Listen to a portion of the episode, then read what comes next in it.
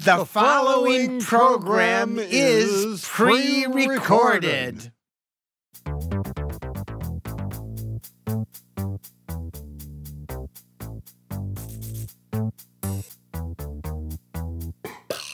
From Buck Studio at Wisconsin Public Radio, this is Zorba Pastor on your health.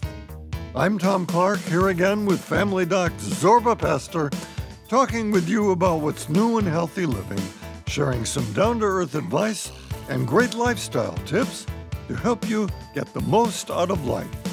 If you have a question for the good doc, the number to call is eight hundred, four six two, seven four one three.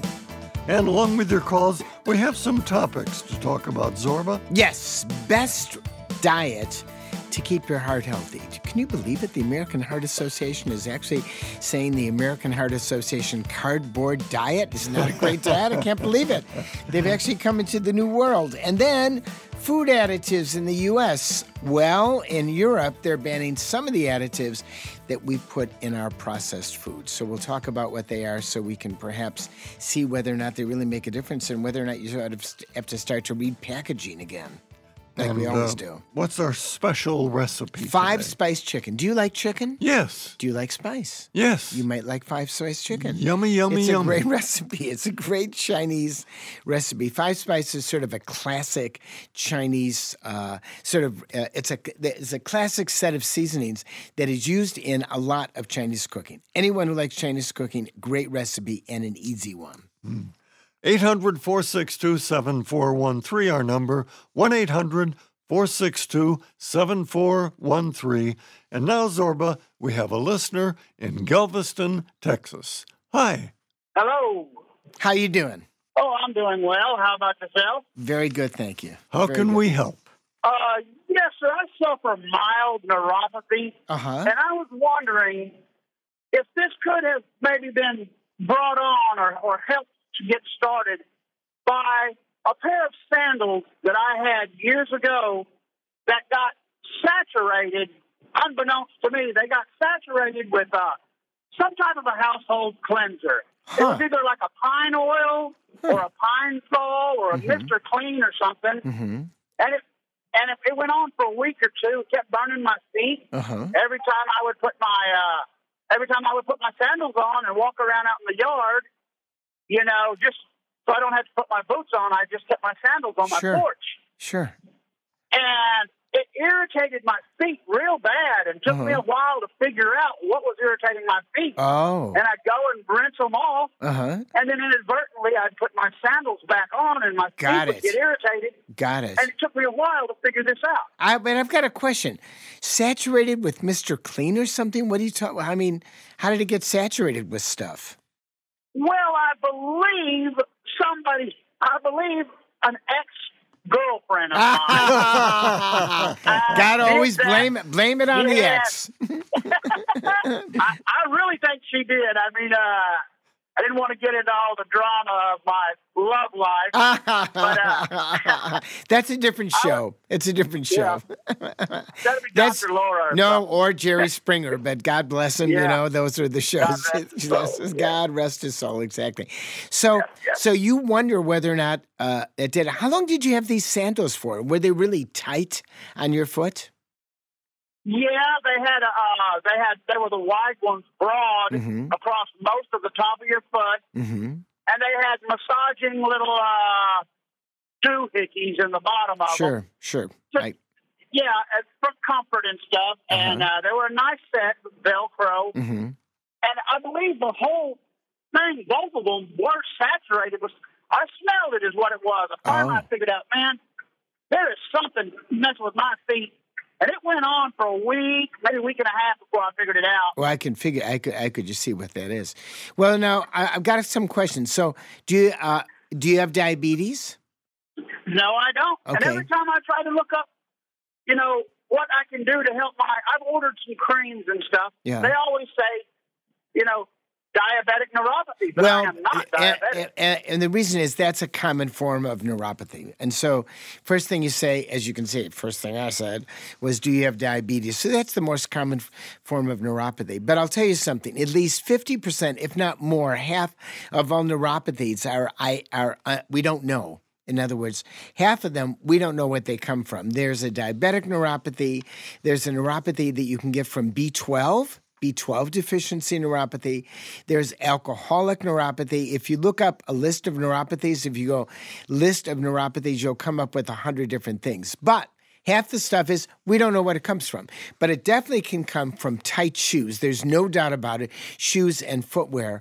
And it probably can come from chemicals that leach into the skin and affect your skin peripherally. So, yes, the answer is that is definitely a possibility. Uh, now, what do you what do you do about it? When does it bother you the most? What are your symptoms? Uh, well, let's see. Uh After I said I drive a truck, I'm an over-the-road truck driver, and I have been for twenty-three years. And uh, when I sat all day, I try to get out and get a little bit of exercise. But when I sat all day, uh, towards the end of the day is when the stinging really gets, uh-huh. you know, right. a little bit right. worse. Right. So I've got some ideas of what you can do. So first of all, as a trucker, as you know, you are limited on oral medications that you can take, as you know. You know, if, if I gave you something called gabapentin, it might interfere with your C D L. So you can't do that. However, there there is a, a gel that you can buy now over the counter. It's diclofenac gel. Diclofenac gel, one percent. It's an anti-inflammatory that is in the gel, and it is terrific. It is absolutely terrific. And so what I want you to do, go to the store. You don't need a prescription, but if you get a prescription from your doctor for diclofenac gel, it may be cheaper, but you go to good r x dot com. That's good r x dot com, because you can get a coupon there. It'll cost you twenty bucks or fifteen bucks for a tube. It's usually cheap. They'll tell you which pharmacy to get it at, Walmart, Kmart. And once again, diclofenac gel. Put it on in the morning. Put it on at night, and if you can put it on somewhere in the middle of the day, do that, and that will cut down on the inflammation in those nerves, and that may make all the difference. So diclofenac gel, and then you want to make sure when you're in the truck itself, you don't want your shoe wear to be too tight. So you got to kind of, okay. you know what I mean? You want to take the shoe wear. Yeah. You, you may have to change it, because do you need to wear steel-toed shoes when you're moving your stuff? No, but I do. I, I wear steel toes. I wear steel toes. So... You, it That's may, what I wear. So maybe when you're in the truck, you don't want to have that if it's if it's tight, and usually those shoes are tight. You may want to they drive are. with a different shoe. In other words, you may want to say, I got to take the shoe off and put another one on, because the pressure and compression on that nerve is also going to keep it doing bad stuff. So different shoe if you can do it in the truck. It's going to take a while. It's going to take you a minute, even less than a minute, but a minute to change shoes, diclofenac gel. And I'm not going to guarantee, but chances are you will reduce that by fifty to seventy-five percent. It's not going to bother you as much. Okay, now spell that to me, that type of D- gel. Spell it to me. D- D I C L O F as in Frank, E N A C, diclofenac, D I C L O F E N A C, one percent okay, gel. Diclofenac. That's right. You diclofenac. Got it, baby. And if you don't, okay. and if you can't find it, you go to the pharmacy and you say, hey, what's this diclofenac gel? The name brand, which is more expensive, is Voltaren, V as in Victor, O L T A R I N. Okay, that's the name okay. brand. Buy the generic. Just as good. It'll save you dollars. Okay. All right. I'm going to go get some of that gel, diclofenac. That's right. You got it. It's going to make it, a, and it's safe, and it's okay with your C D L. It's not going to interfere with it. Yeah, because I was going to ask about that other drug. See, I'm on blood pressure medication. I I take blood pressure medications, and uh, I was going to ask about that. I I heard you talking the other day about that other drug, and I. I was wondering what that would do to well, my gabapentin or pregabalin, but I don't think you can use that. I would use the stuff here. That you may not be able to use that with the C D L.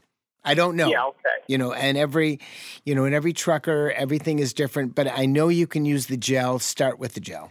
Okay, I sure will. Now, what is that again? Because as soon as I hang up, I'm going to write it down. Diclofenac. You got it. That's it. Oh, okay. Okay. All right. I appreciate it. Okay. You take care now. eight hundred, four six two, seven four one three is our number. You know, the thing about it is truckers, because they're sitting in the truck, they're sitting there, they're stationary all the time, you know, they have very special needs because they're sitting and they're doing, just like if you're at home, you're sitting at a desk, you can get up from your computer. You're driving a truck, you can't get up your truck unless you bring, bring in your rig and then you do something with it. And we have lots of truckers.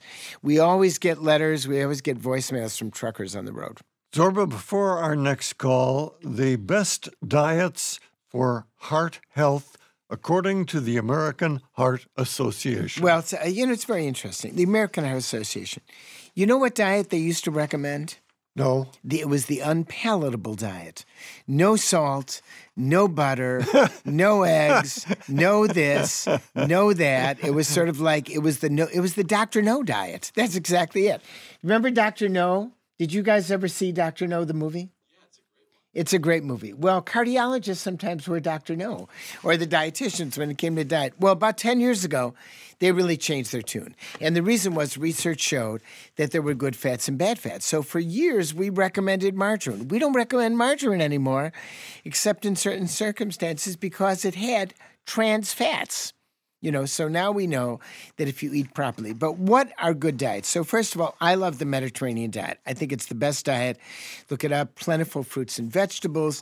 It has fish, but there are other diets. The diet they also recommend is called the DASH diet, D A S H, and it's the uh, dietary approach to stop hypertension. It's a very good diet, low in salt, low in added sugars, low in alcohol, low in tropical oils, very important, like palm oil, and low in processed foods. And then you have other diets like the paleo diet uh, and the ketogenic diet, and they're good in the short run, maybe for a week or two, but they really are, from a heart disease point of view, the ketogenic diet is not a great diet unless you're going to lose weight and going to do it for a month or so. So I think when I take this all together, I think ultimately we've got to look at the Mediterranean diet and the DASH diet to be the diets that I think are, are better. And I think the American Heart Association is finally starting starting to change in terms of the fact that you can really eat properly and have food that tastes good. eight hundred, four six two, seven four one three is our number. one eight hundred, four six two, seven four one three. And now, Zorba, we have a voicemail from Kronenwetter, Wisconsin. Uh, hey, Zorba, this is Rick from Kronenwetter calling in. I'm listening to, listening to you give all this great advice, and people are getting help from you, and I'm wondering about, well, how come they didn't get it from their doctor? So is it that we're not communicating with our doctors that well, or what's going on there? Sounds like a great topic to me. Well, it is a great topic.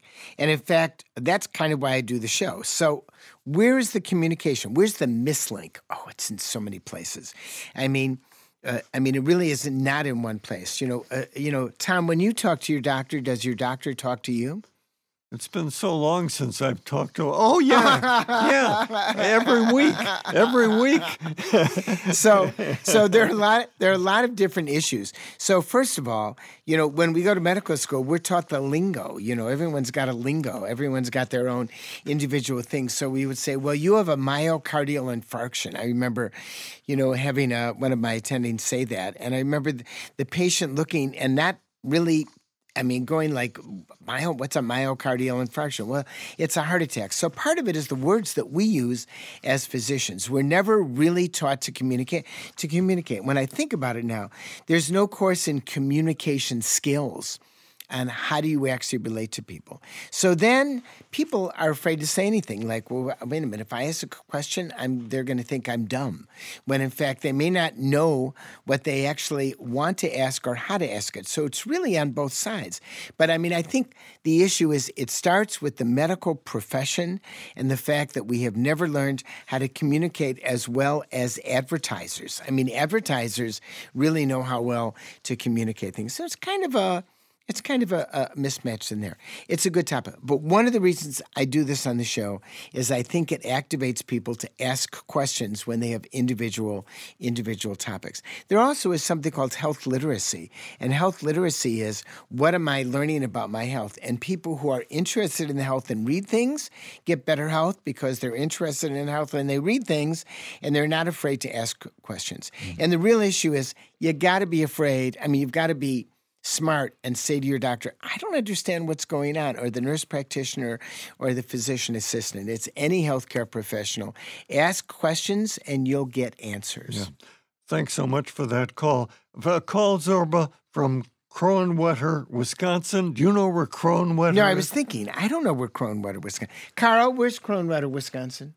It's up kind of close on the way up to Wausau. That's it. It's on the way to Wausau. And if you're not in Wisconsin, do you know where Wausau is? It's in Wisconsin. That's right.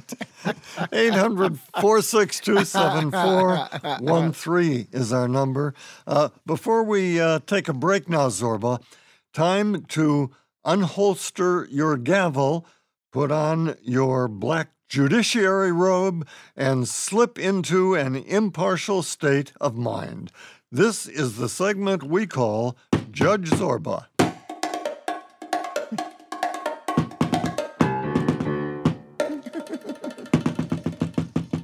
You can tell I never made it as a drummer. That's right. So, Zorba, uh, the following email came to us from a listener, Tim in Spokane, Washington, and the subject line in this email is, I think my wife is trying to kill me. Tim writes. It's really not funny. It's really not, it's really not funny, but he's still alive, so it's okay. Well, so far, it's so good. Um, hello, Doctor Zorba. I teach elementary school students, and as you know, most are walking Petri dishes of all sorts of bacteria and viruses. This year in particular, I've been sick with what feels like every month. My enduring wife has convinced me to start taking probiotics on a regular basis. I've been taking them for about a week mm-hmm. and find myself running to the bathroom multiple times. Well, it's not funny. He's trying to kill it, right? It's running to the bathroom. I got it. Go ahead. I know how much you guys love the poop talk, so I thought I'd inquire if this is normal. If so, how long could it take for my body to adjust? Was my wife right? I love the show.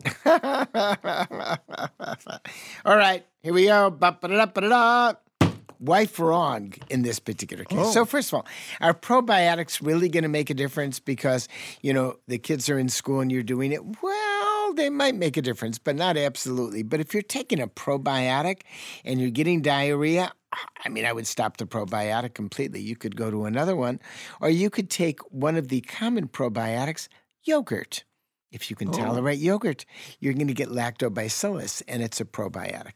Now, obviously, there are other things in probiotic capsules, but if you're having side effects from diarrhea, change that or go to a different one. I wouldn't stay on the same one. I don't think... I don't think there's a benefit in taking a capsule that causes you to have diarrhea. I don't think anyone would say to do it. But I don't think she's trying to kill you. I think it's just she's trying to make you a better person. Have a case you need settled? Just post on our Facebook page or send us an email at zorba at w p r dot org. More of your calls coming up, more of your emails, and we'll tackle a tasty five spice chicken recipe. All coming up on Zorba Pastor and Your Health on P R X.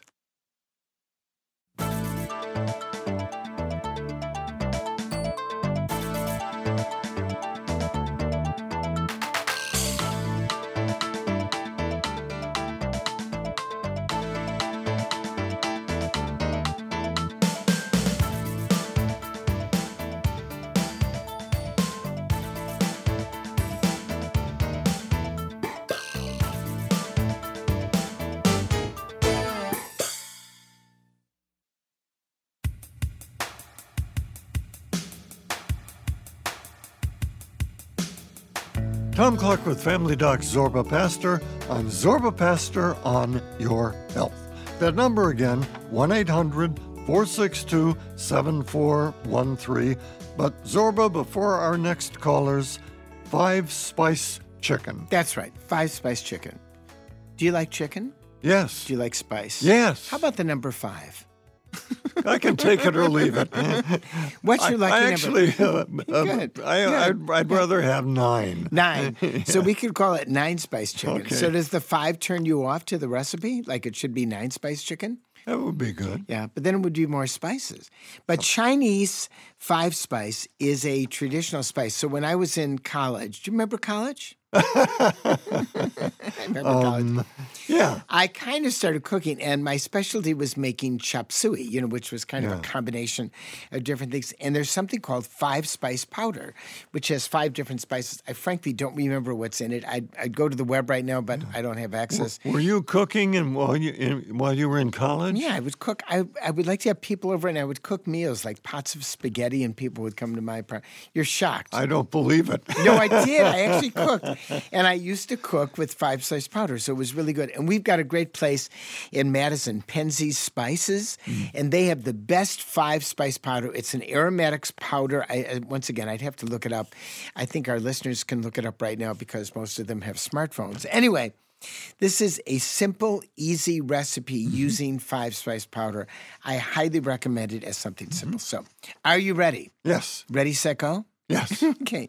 One tablespoon of dark soy sauce. Big T, dark soy sauce. Now, there are different kinds of soy sauce. So you go to your Asian grocery store and you get, or at your regular grocery store, soy sauce that's labeled dark soy sauce. It actually has different, it has soy in it, but it has a different taste. One tablespoon of hoisin sauce. Mm-hmm. A tablespoonful of honey. Tablespoonful of honey. A teaspoon of oyster sauce. A little tea oyster sauce. Which has no oysters in it, by the way. I just wonder about that. Uh, a large clove of garlic. Large clove of garlic. Now, a small, it's only a quarter teaspoon of five spice powder. It goes far, but you want it to be fresh. Mm-hmm. You want it to be a good one. I use Penzi's because I like it. But if you're going to get it, get a small container of it because it doesn't, once you open up the container after about a year, it's not going to have the same aroma. Oh. Quarter teaspoon of five spice powder. Mm-hmm. Little tea, five stripes. And four hundred grams of boneless skin on chicken thighs. Carl, how much is four hundred grams in ounces? Let me do a quick calculation on that, okay? Hang on. Da, da, fourteen point one ounces. And if you measure out for, do you have a scale in your house to weigh things, to weigh food? Uh, not for food, but for humans, yeah. I, I've got to recommend, I've got to tell you something. If you get a scale, I bought a scale, a good friend of mine told me to get a scale years ago for food, and I get some recipes that are like this, and I go, four hundred grams? Like you said, it's about fourteen ounces, so roughly you could use a pound. But I'll tell you, kitchen scales are great. Okay, shall we make it? Yes. Whisk together the dark soy sauce, hoisin sauce, honey, oyster sauce, garlic, and five spice powder. Five spice powder. Try to say that a few times. Five spice powder. Five, five spice, spice powder. powder. In a small bowl till it's well combined. So pour the marinade over the chicken thighs. That's what you want, skin on chicken thighs. For at least, if you can, for at least twenty-four hours and flip them a few times. But frankly, if you can't, you do it for an hour or two. It's gonna, it's gonna make a big difference. I now use plastic bags when I'm marinating things because I can move it, turn it around, and I find it's really better to get a lot of the air out of, uh, out of the marinade because, I don't know, it seems to marinade better. So when you're ready to roast the chicken, what you want to do is preheat the oven to about three fifty, four hundred degrees. Aluminum foil on the re- on the baking sheet to make the cleanup easier. I'm always big on cleanup easier. And if you want to make it even, even easier than that, spray the aluminum foil with a little nonstick spray. That'll make a difference. Remove the chicken from the marinade. Place it on a rack or on the foil sheet. Skin side up. Roast the chicken for about six minutes, and then brush the top with some of the remaining, remaining marinade. Roast it for another another six minutes, you know, to ten minutes. Take it out, put the marinade on top. You want to keep on putting the marinade on, and then you've got to keep it at about three hundred, you know, roughly three fifty to four hundred degrees until it fully cooks. And believe it or not, that's going to take you about thirty to forty minutes, but it's great.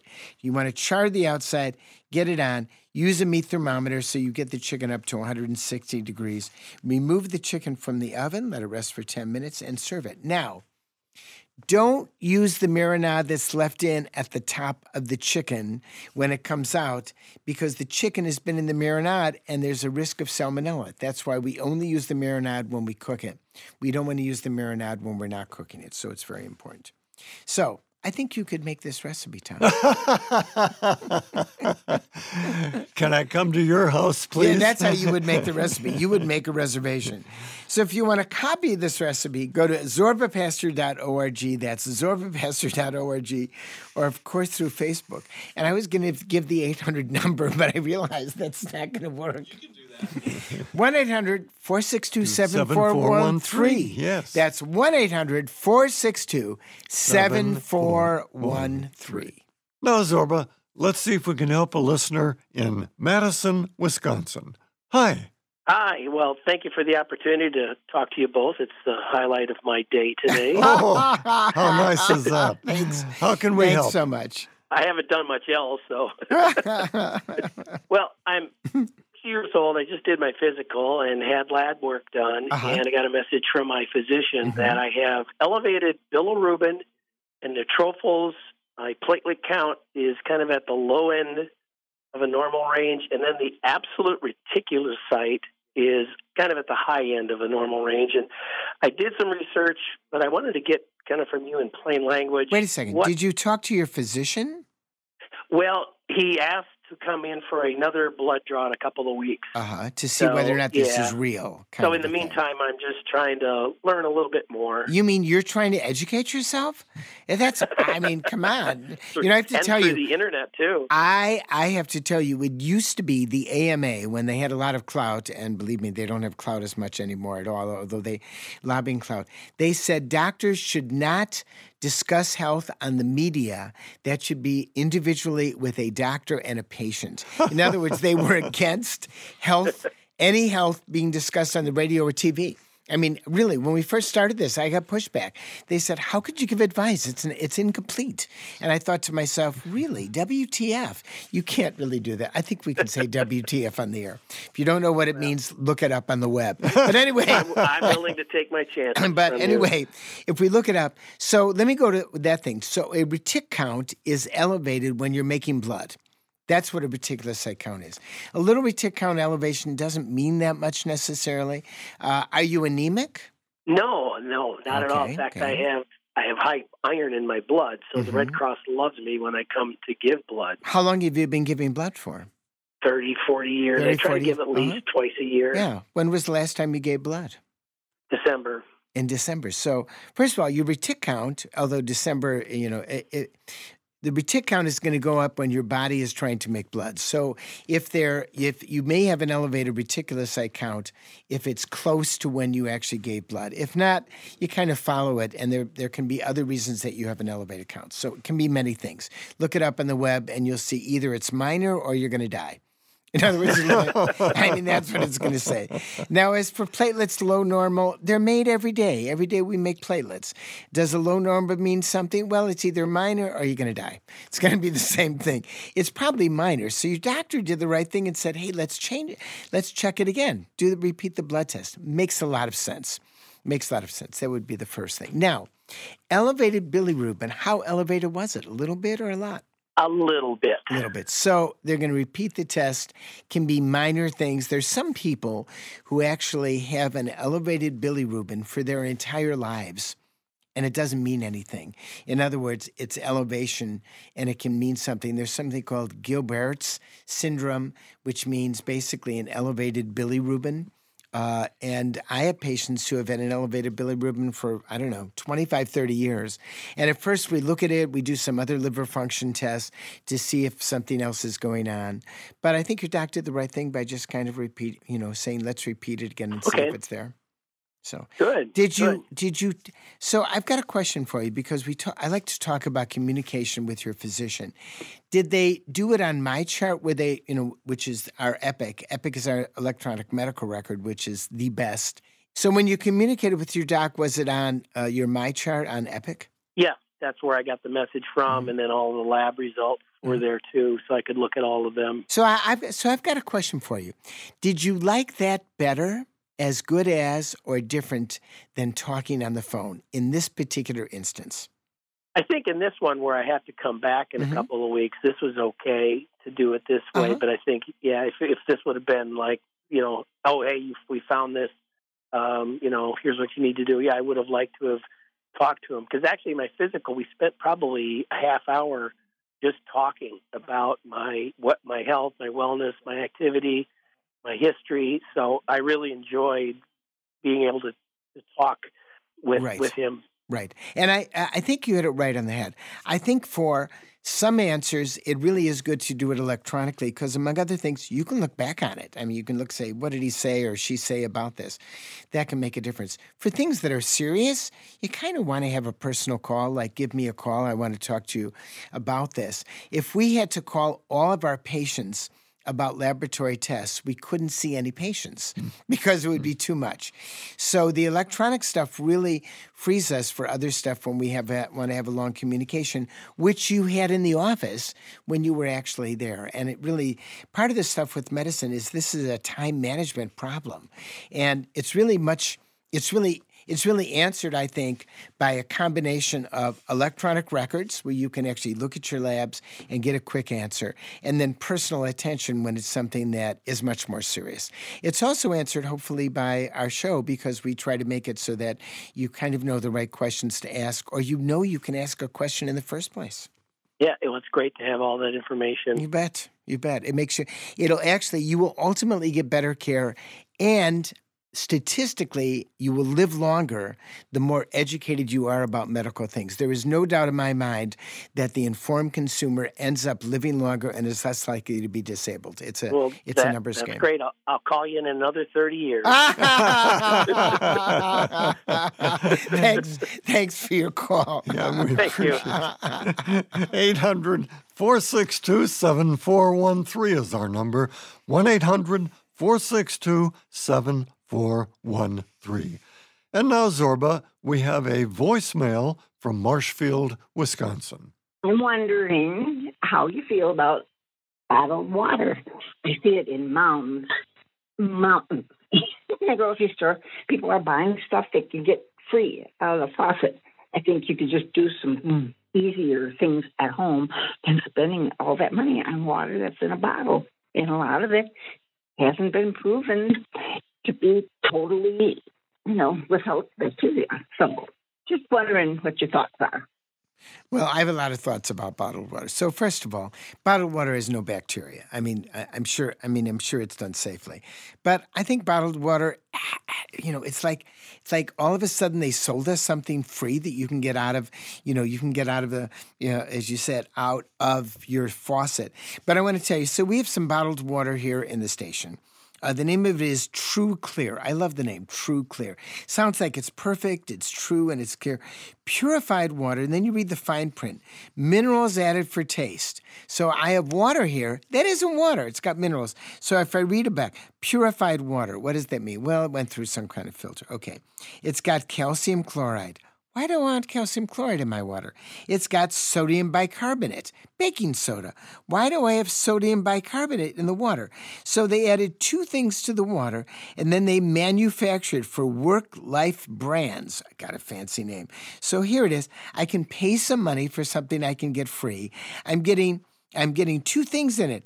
Calcium chloride and sodium bicarbonate. So it's added for taste because they want to make it taste better. I mean, water that comes from my sink tastes pretty good. So I am really, I'm really against bottled water. I think there, there are specific times, like when I'm sitting, you know, in the radio station, I should drink it. And I am so glad that water fountains today now have things where you can add water to your own water container instead of having it. And then let's look at the plastic. How much plastic is generated for landfills every year from bottled water? I don't know how much it is, but I know it's tons and tons and tons. So if you want to save the environment, how about turning on the faucet in the in your sink? And frankly, if you have you know city water or village water and you don't like the taste of it, talk to the administrators because they may not be actually adding the chlor uh, adding chlorine correctly. They might be adding too much or too little. Hmm. So when it comes to bottled water, I still have my gavel here. I'm against it. Got it. Uh, before the break, Zorba, Time now for the segment where the good doctor clarifies something a listener read on the not always reliable internet. We call this... Not always reliable, right. Google Doc. The following email came from Nicole in Ontario, Canada. Hello from Ontario, Canada. I'm a sixty-four-year-old female okay. with osteoporosis. Mm-hmm. I've just discovered the potential benefits of vitamin K two uh-huh. for healthier bones mm-hmm. and the positive effects it also has for your arteries. I'm just wondering if it's true or is it hype? Well, it's hype. There's no doubt about it. K two, I mean, I've got the grade. There's K nine, sounds like a dog to me. Then there's K two. Did you like that, Carl? K nine sounds like a dog. You're always in, you're always into jokes. And then skis, right? Yes, K, I've got K twos. Thank you. That was my next thing. I have K twos. So basically, you know, she's eating my skis. No, she's not. I'm, that was a little, that was a little bit too far and dumb. But anyway, it is hype. So first of all, I don't think it does anything for bones. If you want to take something for your bones that happens to be a vitamin, take D three. Take calcium. I mean, we know that calcium may be useful. Take fifteen hundred milligrams a day of calcium and take some D three with it, two thousand international units, and you'll be fine. And as for K two, I think it's all hype. And heart health? Where'd that come from? Now, vitamin K, we don't make. How do you think we get our vitamin K, Tom? You don't take a vitamin tablet, but it's you have vitamin K in your body. You don't make it. Guess where it comes from. Okay. Now, you got to guess. Come on. Where do you think you're it gonna, comes you're from? You're going to tell me. Yeah. It comes from your poop. It turns out bacteria that are living in the colon actually produce vitamin K for us. So there's something positive about poop. By the way, I have a question. Why do little kids always want to talk about poop? Why do they do it? I mean, when I talk to, to Bella, my granddaughter Bella, who's eight, if I say poop, she kind of smiles and laughs, and she says, that's poopy stuff. We can't talk. Anyway, vitamin K is made from is made in your poop, not from your poop, but in your poop. K two, I don't know. I mean, all of a sudden, a lot of supplements and vitamins sort of hit it. It gets advertised. People take it, and then a year later, they go to something else. So if you're taking K two, stay tuned. Tuned because next year it'll be K three. Have a healthy living question for Zorba? Just post on our Facebook page or send us an email at, at Zorba at W P R dot org. We have more of your calls coming up, another topic to discuss, and Zorba will be answering more of your emails, all coming up on Zorba Pastor on Your Health on P R X.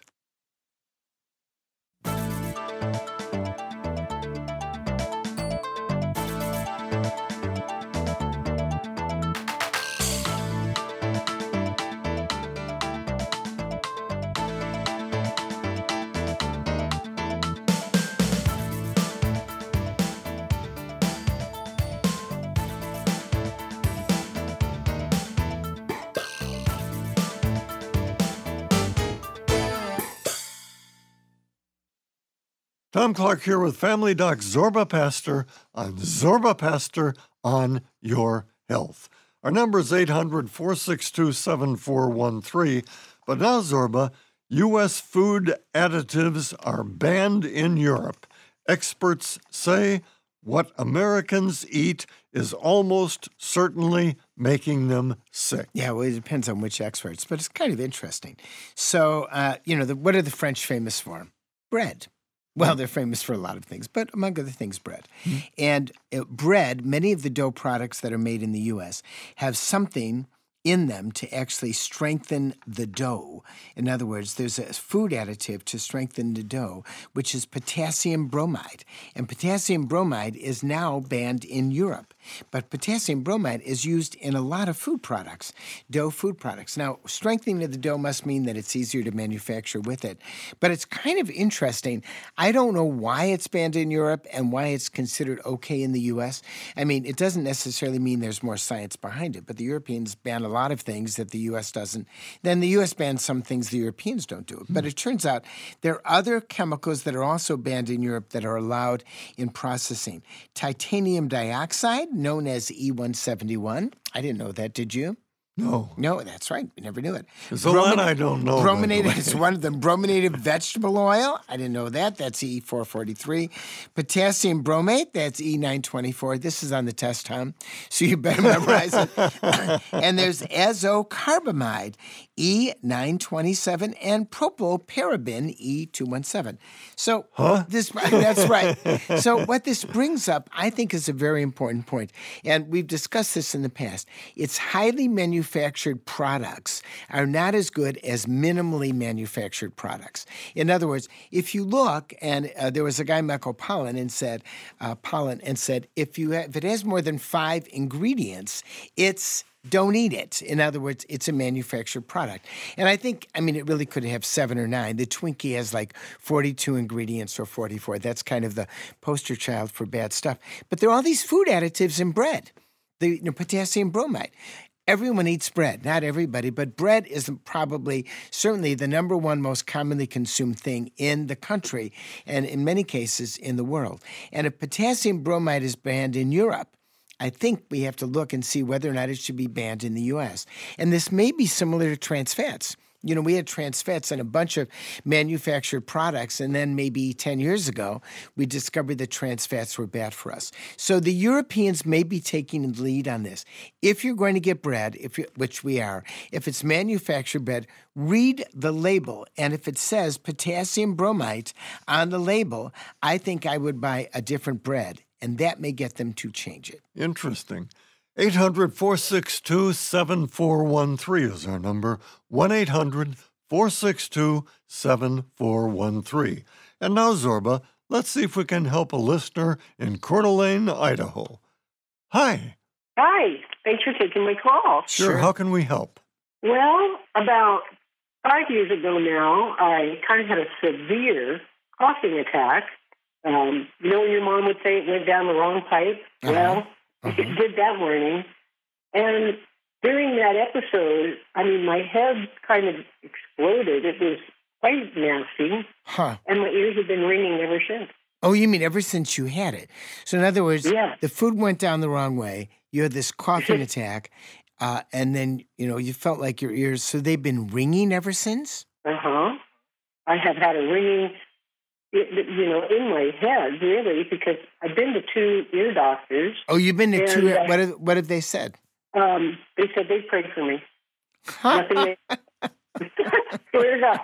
Yeah. Um, it, they just said, uh, it's really not in your ears. It's like in your, like you've, um, I don't know, detached some nerves in your brain. And uh, so, another, so you went to two E N T doctors. They looked yes. in your ears and said the ears look fine. What sort of test did they do? Did they do an M R I test? A hearing test, and I had a CAT scan. And a CAT scan, just to okay. make sure I didn't have a a tumor. Uh, uh, you know, something going on in there. Uh, no, no, an acoustic. Acoustic neuroma, tumor, certain things can be picked up on the CAT scan. Wow. Yeah. You did well, you certainly had some nerve damage because it occurred. What's the biggest issue? A decrease in hearing or or tinnitus, or what's the biggest issue you have? I think the biggest issue for me is that I feel constantly thinking I, I'm I'm so focused on that sound. Right. Um, right. I feel like I'm not like present. So good. Um, so it's the tinnitus. It's that sound that you're hearing all the time. Yeah. Yeah. yeah. So yes. It makes it hard to concentrate. Right. Um, right. Sometimes I feel like even though I might be in a, in a big room, mm-hmm. the, the noise gets too much. Right. No. Um, I even wear earplugs when I listen to a very, um, uh, if we're watching a movie that's real loud. Um, I can still hear it. You've got, down. you've got, you have tinnitus. It's also called tinnitus. They pronounce it both ways. It can be very, yeah. very bothersome. Uh, when you were younger, did you go to a lot of rock concerts, by the way? No. No. How about how about were you were you Rosie the Riveter in a in a factory? I, I probably could have been. I'm, I'm sixty-nine. So. You're sixty-nine, but you weren't Rosie the Riveter. Did you work on jet airplane engines? Nope. No? I'm trying to do that. I'm nope. trying to do that. How about did you go to New York and, and work on the subway? No. So I'm bringing no, that up because those are all things no. that commonly can cause nerve damage that cause uh, ringing in the ears or tinnitus, you know, that. But you can get it traumatically. Uh, I think, you know, uh, I know that there are many times where people say something happened and all of a sudden the, the tinnitus started.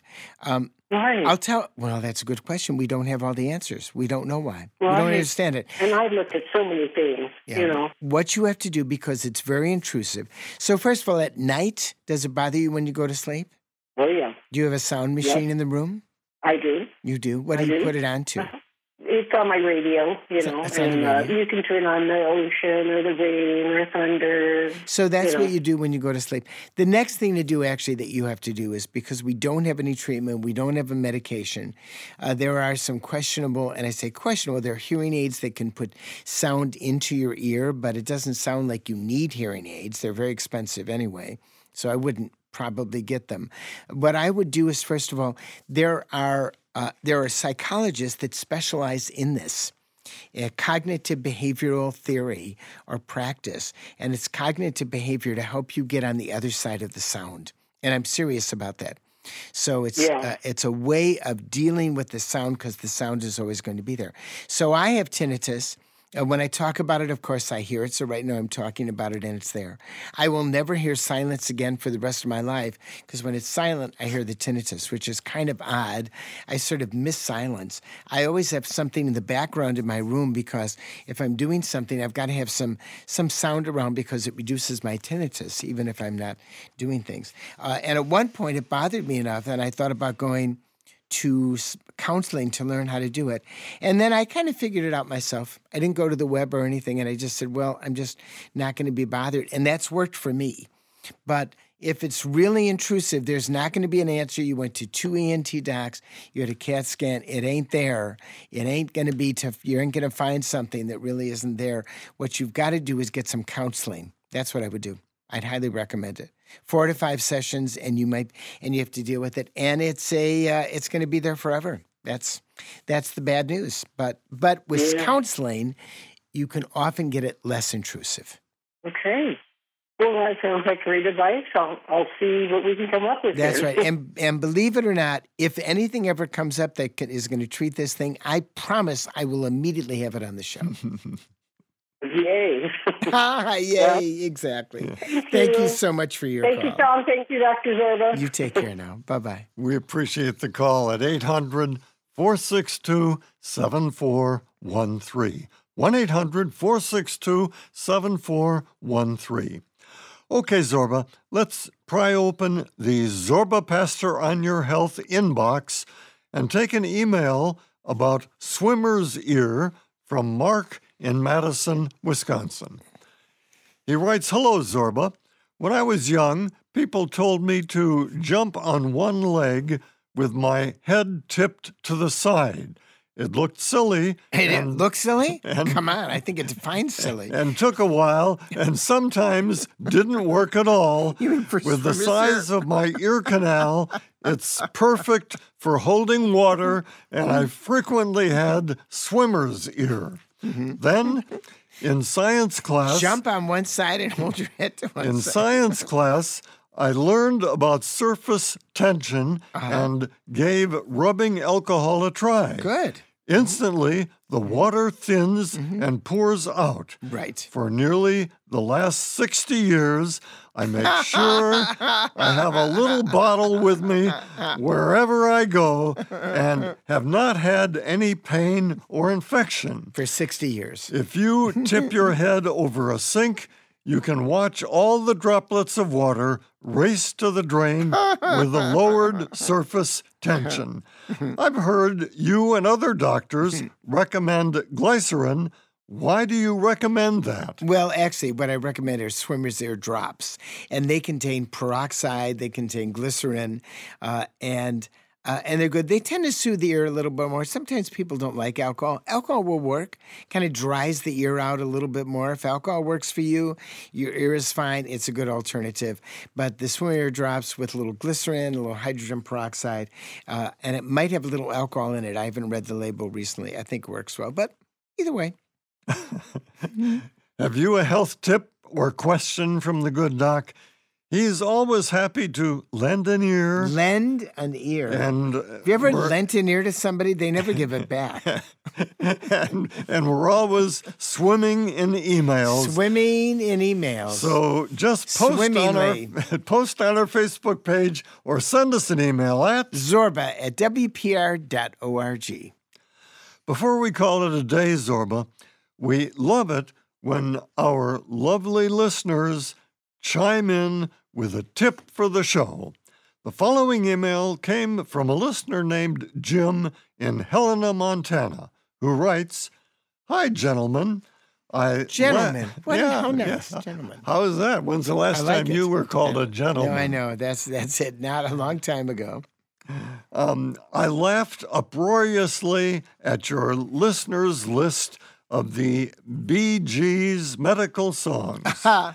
This had me thinking of other medical topics depicted in music, and here is Jim's list. The condition that all doctors have been faced with at some time, classical gas. Classical gas, the right. Celebratory anthem of those who have had successful organ transplants on the West Coast.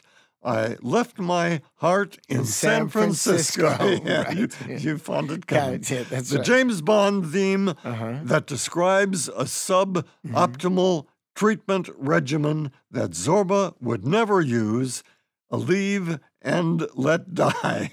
Oh, live and let die, right. That old good time but uncomfortable song, Enema. Got it. He's making Disgusting. eyes at me. The nineteen sixties hit, I'm sure Zorba will remember. By the time I get to feel it, he'll be writhing.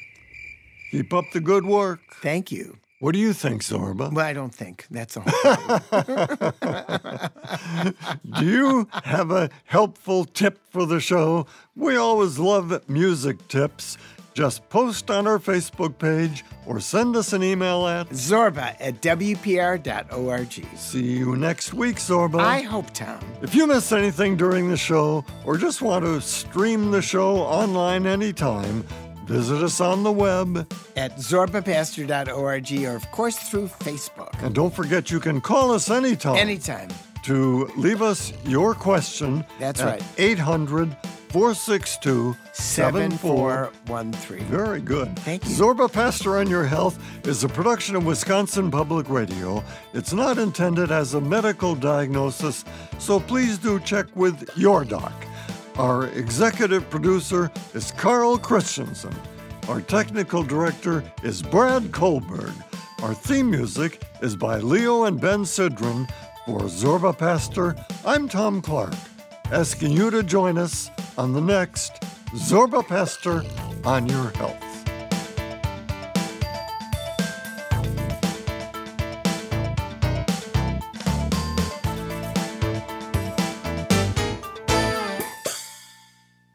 Did you miss something on today's show? Simply go to zorba pastor dot org to catch up on all things Zorba. There you will find recipes from the show, links to the Facebook page, Zorba's Healthy Living articles, and you can subscribe to the weekly podcast. On the web, that's zorba pastor dot org.